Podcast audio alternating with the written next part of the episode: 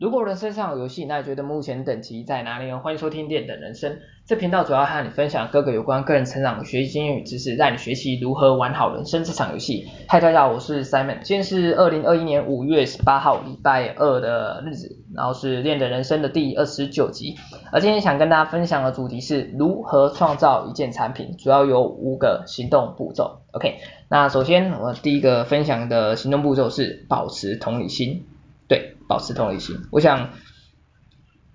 可能很多朋友会哎觉得奇怪，这个保持同理心跟创造一件产品哎有什么有什么关系呀？对，但是你要知道，其实，在你设计或者创造一件产品的时候，其实思考出发点，你要，哎应该这样讲，思考出发点啊，不是应该不是为了自己而做，而是应该去想着其他人需求。或是欲望来设计的产品，对，像是去想一下，哎，这个产品的使用者体验，或者是思考，哎，我们如何去帮忙他人解决问题嘛，对，而这个概念其实也就是一个以人为本来当做一个出发点的一个想法，对，然后如此一来，基本上才有机会去帮助你找到市场真正的缺口，对。然后这样你的所设计的产品，自然而然也才会有它的真正的归属。呃关于这一个概念，突然让我想到一个例子嘛，应该这个例子嘛，是一个应该算是反面的案例吧，就是有一个 YouTuber，他是专门在制造一些有的没有的一些产品，是就是创造一些有的没有的产品，而他创造出来的一些产品，可能就是哎看起来很像。多此一举的概念，或者看起来很像不知道在干嘛的概念，对。然后还是印象中，他其实其实创造真的蛮多产品的，我也忘记那 YouTube 叫什么。然后我印象中他设计一个产品是一把大的雨伞，而那一把大的雨伞它好像附那个顶端附有旋转旋转的概念，所以它拿出去，如果下雨的时候它拿出去撑的部分的话，基本上上面的那个雨伞上面的话会。会开始旋转嘛，所以滴下来的水呢，基本上因为会旋转，所以会以离心力散落散落出去嘛，所以撑伞者本身比较就比较不容易淋到雨。但是其实你知道，因为它散落出去，如果跟它靠很近的，那旁边的人基本上就是差不多全全身湿透了，对啊。所以哈哈，这个基本上其实算是一个没有没有同理心的。概念嘛，对啊，就是一个反面教材啊，对啊，算是一个反面教材。OK，那撇开他，可能这个 YouTuber 他可能有其他用意嘛，创造一些呃他的影片频道的一些娱乐性。OK，我们好像越扯越远，我们再拉回来一一下，对，然后基本上呢，其实关于同理心这个想法这个概念，其实我觉得要你要一个人保持同理心，其实我觉得算是。蛮困难的一件事，因为我觉得其实呃人类天生本身就是一个拥有一个怎么讲自私的心态，也不能说是完全自私啊，因为毕竟也是有同理心嘛。应该说凡是人类的话，基本上凡事应该会以自己当出发点的，对啊，这也比较符合生物学的一个概念嘛。因为你要知道以前在以前那个世界如果生物它如果不以自己为一个出发点的话，基本上这个创建出来的生物其实也就很容易死亡了。但是随着科技的进步啊，现在我们地球对于我们人类基本上其实其实也算是怎么讲，由人类在胡作非为嘛，不不是啊，由人类在由人类在做主嘛，所以基本上人类的生命呃。大部分时间也算是蛮安逸的嘛，对啊，也算是蛮安全的，OK。所以这个时候其实我们，但是我们的大脑啊，我们的原始大脑还停留在就是以自己为一个出发点的概念，所以针对于同理心的这个部分呢，基本上其实算是蛮困难的，对啊，因为你想一下，然后我们我们现在我们现在我们一起来，对啊，我们来跳跳上来，也不知道我们往上。一层，我们从上面一层来看看一下这个世界啊，这个社会啊，其实你应该这样讲，其实，如同我们刚才讲到嘛，同理心其实其实大家也也是或多或少都有啊，只是可能因为每个人生长背景或是个性所趋嘛，所以可能有些人同理心比较大，有些人同理心比较小，比较少之类的，因人而异，对啊，而且很很应该这样讲，很多时候就是因为往往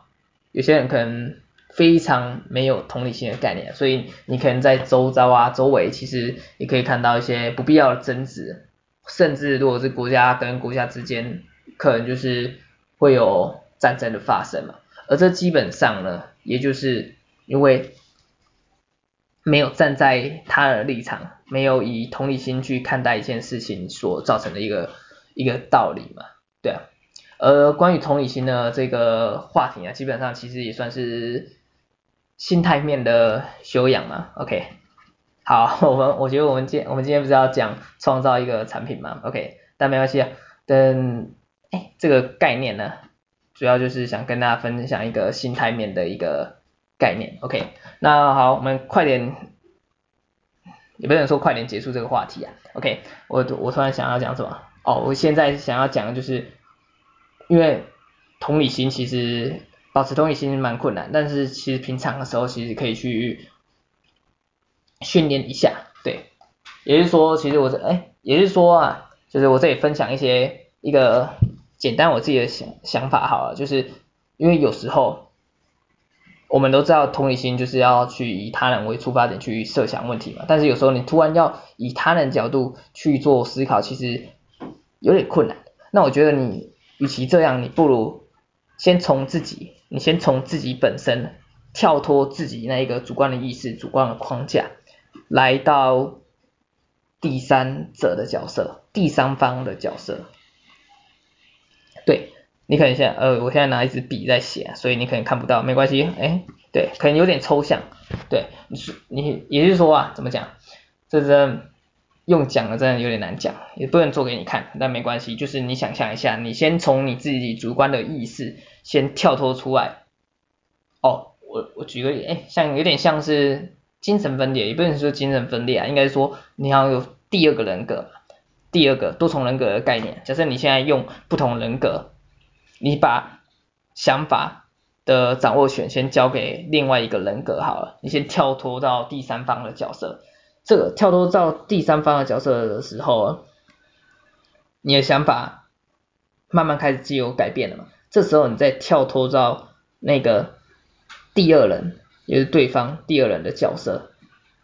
来踏进去，来去转移你的意识到那一个人的本身。而这个概念其实也就是。跟我们平常做事情或者习惯的养成一样概念，就是循序渐进的嘛，一下子让你突然从零到一百是很困难，但是你可以从零到五十，五十到一百，这个就比较简单一点的道理嘛，就是让你慢慢转移的一个概念，对。然后基本上呢，其实另外在平常的时候啊，你在你遇到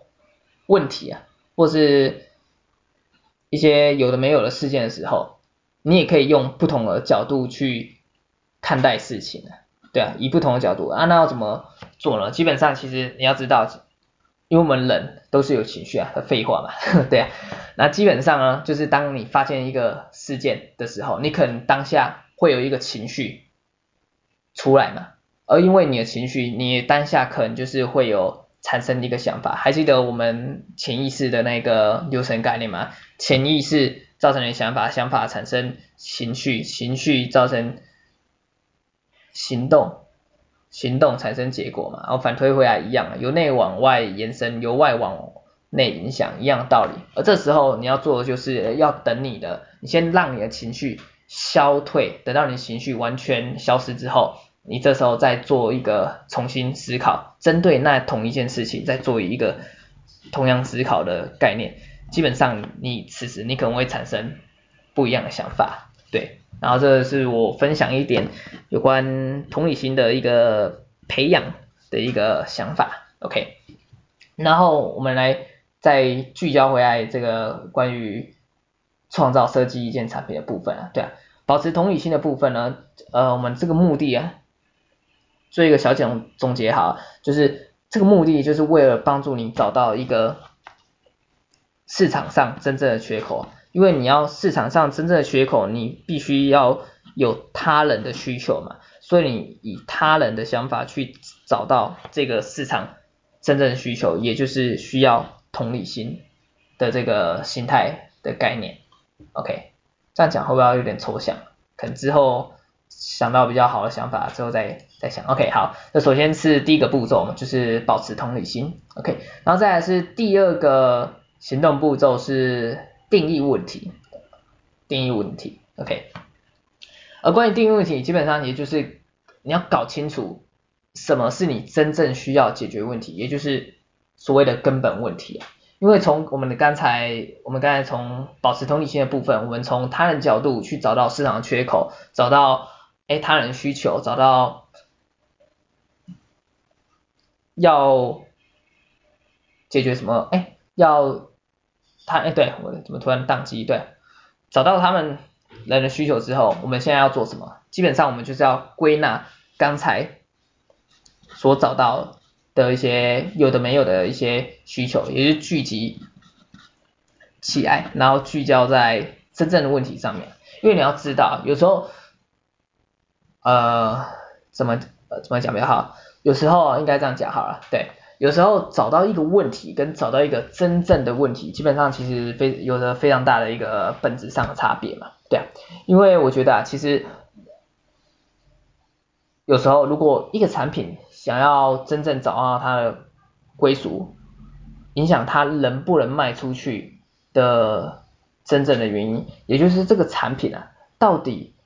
有没有真正解决他人真正的问题啊？对啊，而这个时候其实我们先不要考虑其他任何情况，像是哎这产品可能搭配什么优惠活动啊，有什么推广活动，这个些我们其他的辅助辅助力量我们都不要考虑，对，所以我们再回来一下就是。老实说，其实产品其实很容易的可以被设设计出来，但是真正困难其实也就在于你是不是能设计出一个有价值的产品呢？对，有是不是能设计出一个有价值的产品？如此一来，撇开一些我们刚才提到一些有的没有助力怪，你这一件产品才有办法。找到它属于它真正的归属啊，也就是有人会不会买它嘛，有人会不会想要它嘛，对。而关于这个产品是到底是不是有所价值的关键之处啊，其实也就是在店名一个道理啊，就是这个产品是不是有一个给它一个明确的一个定位，对啊，这个产品是不是有给它一个明确的定位？OK，那我们再拉回来一下下，就是关于定义问题这个本身呢，其实从我们刚才从同理心的部分嘛，以他以他人的其他角度，我们来找到市场的缺口跟需求，对，而这个时候其实有关于定义真正的问题，我们也可以才可以归纳出那个。他人真正的哎，其实我刚才讲，我刚才讲了，我刚才讲什么？对啊，我刚才讲什么？对啊，缺口啊，对啊，也就是其实从他人角度嘛，然后我们可能敢找非常多的需求，然后归纳出来，后来我们才能得到这个需求，它所需要真正解决的问题，也就是我们要为什么要定义问题的所在嘛，OK。哇塞，是不是肚子饿？每次这个下午讲的时候啊，肚子总是哇，哈哈，先攻下回，OK，好，头眼昏发，OK，好，没关系，我们再来第三个，刚才第二个步骤是定义问题，然后我们第三个行动步骤，也就是要要找出解决问题的方法，对，而基本上这就是我们要创意的时候了。对啊，我先喝口水。哇塞。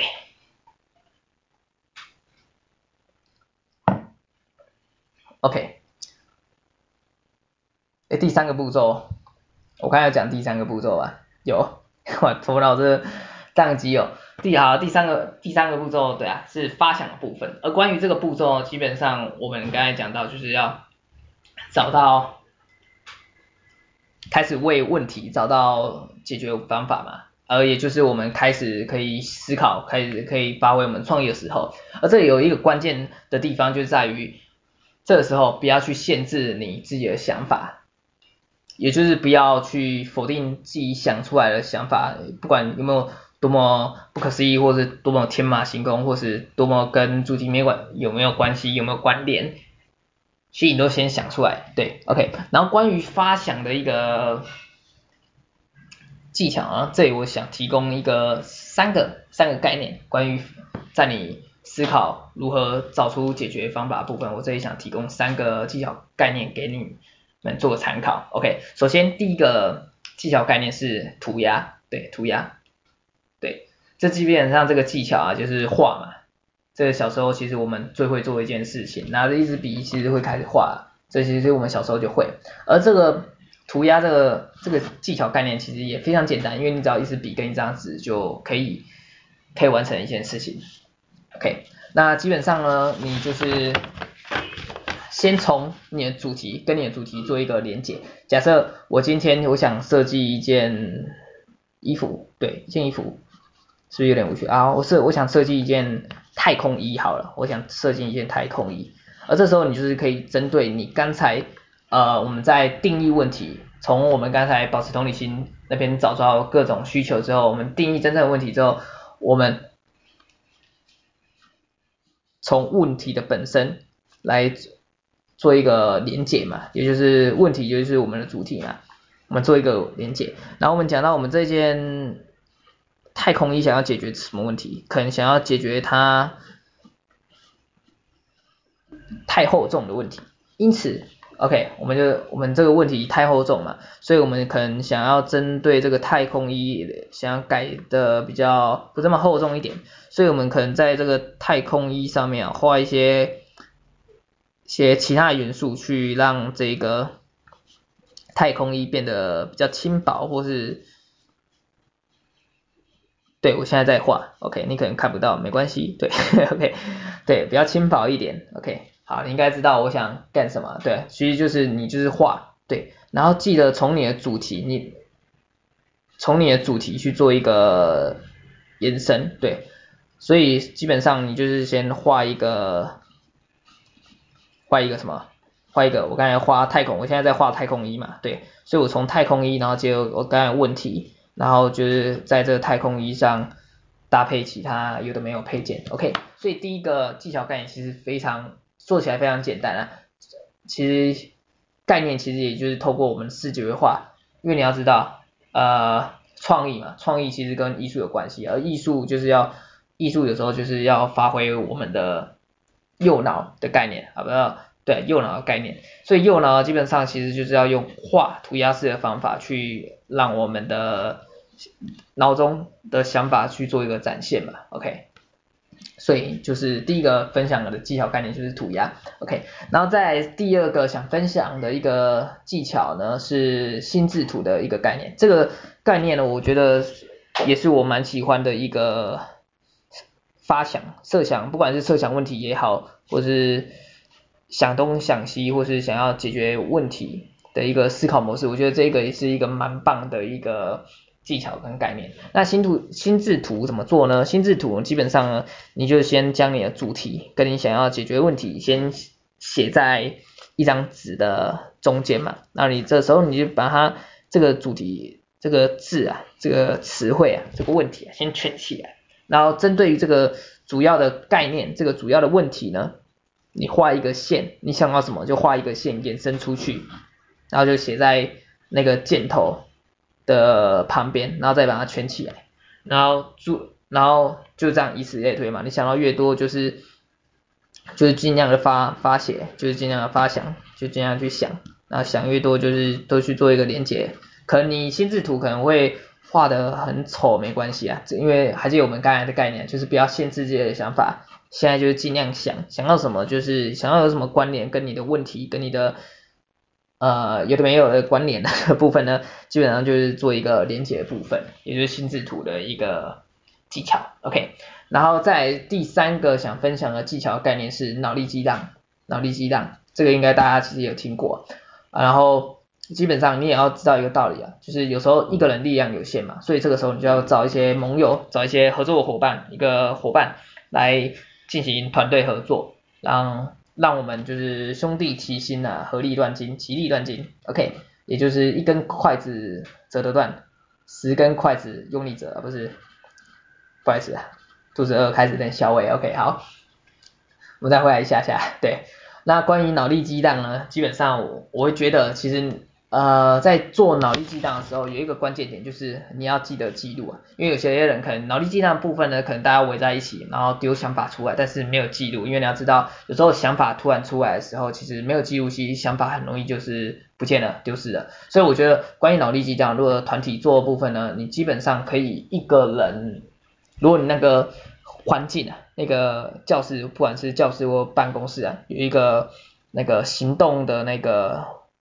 白板的话，基本上可以一个人在前面做记录的主持，然后其他人在下面丢丢各式各样的想法，然后前面主持人就是先做一个记录，OK，或者你也可以以不同的方式，就是大家在办公桌上面，然后发以写字卡方式啊，对，以写字卡方式，然后每个人有什么问题就写在字卡上，然后写完字卡，我们就大家先丢在。就在办公桌的中间，OK，然后就这样先写，OK，这个阶段就是尽量的发想，尽量的设想，跟主题有什么关联的想，或者是你突然有什么想法跟主题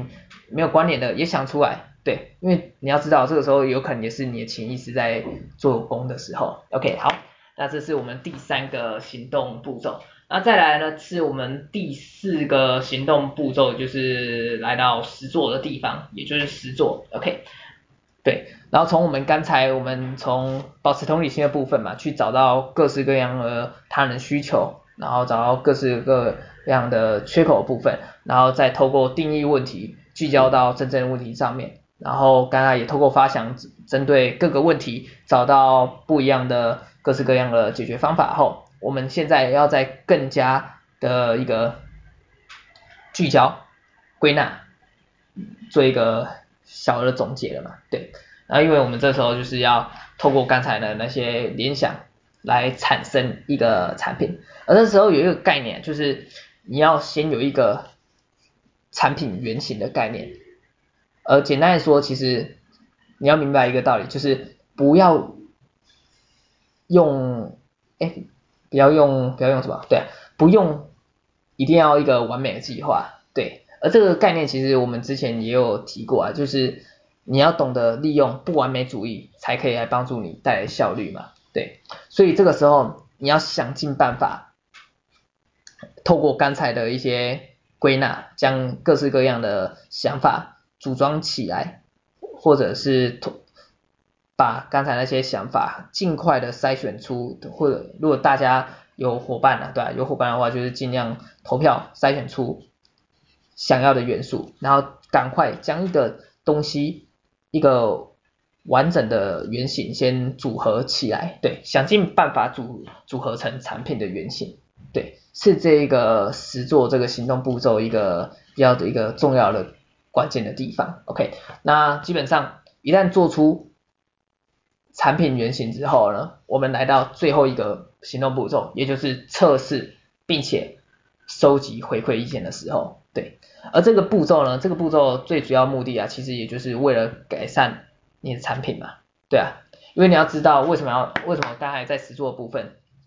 我们要快点有一个原型，也就是说，因为在我们的现实的状况的情况下，我们的时间跟资金其实都是有所限制的嘛，对，所以透过刚才不完美主义的的道理，我们赶快产生一个原型的产品。而这时候我们就是拿来将那个产品拿来做测试跟收集改善的一些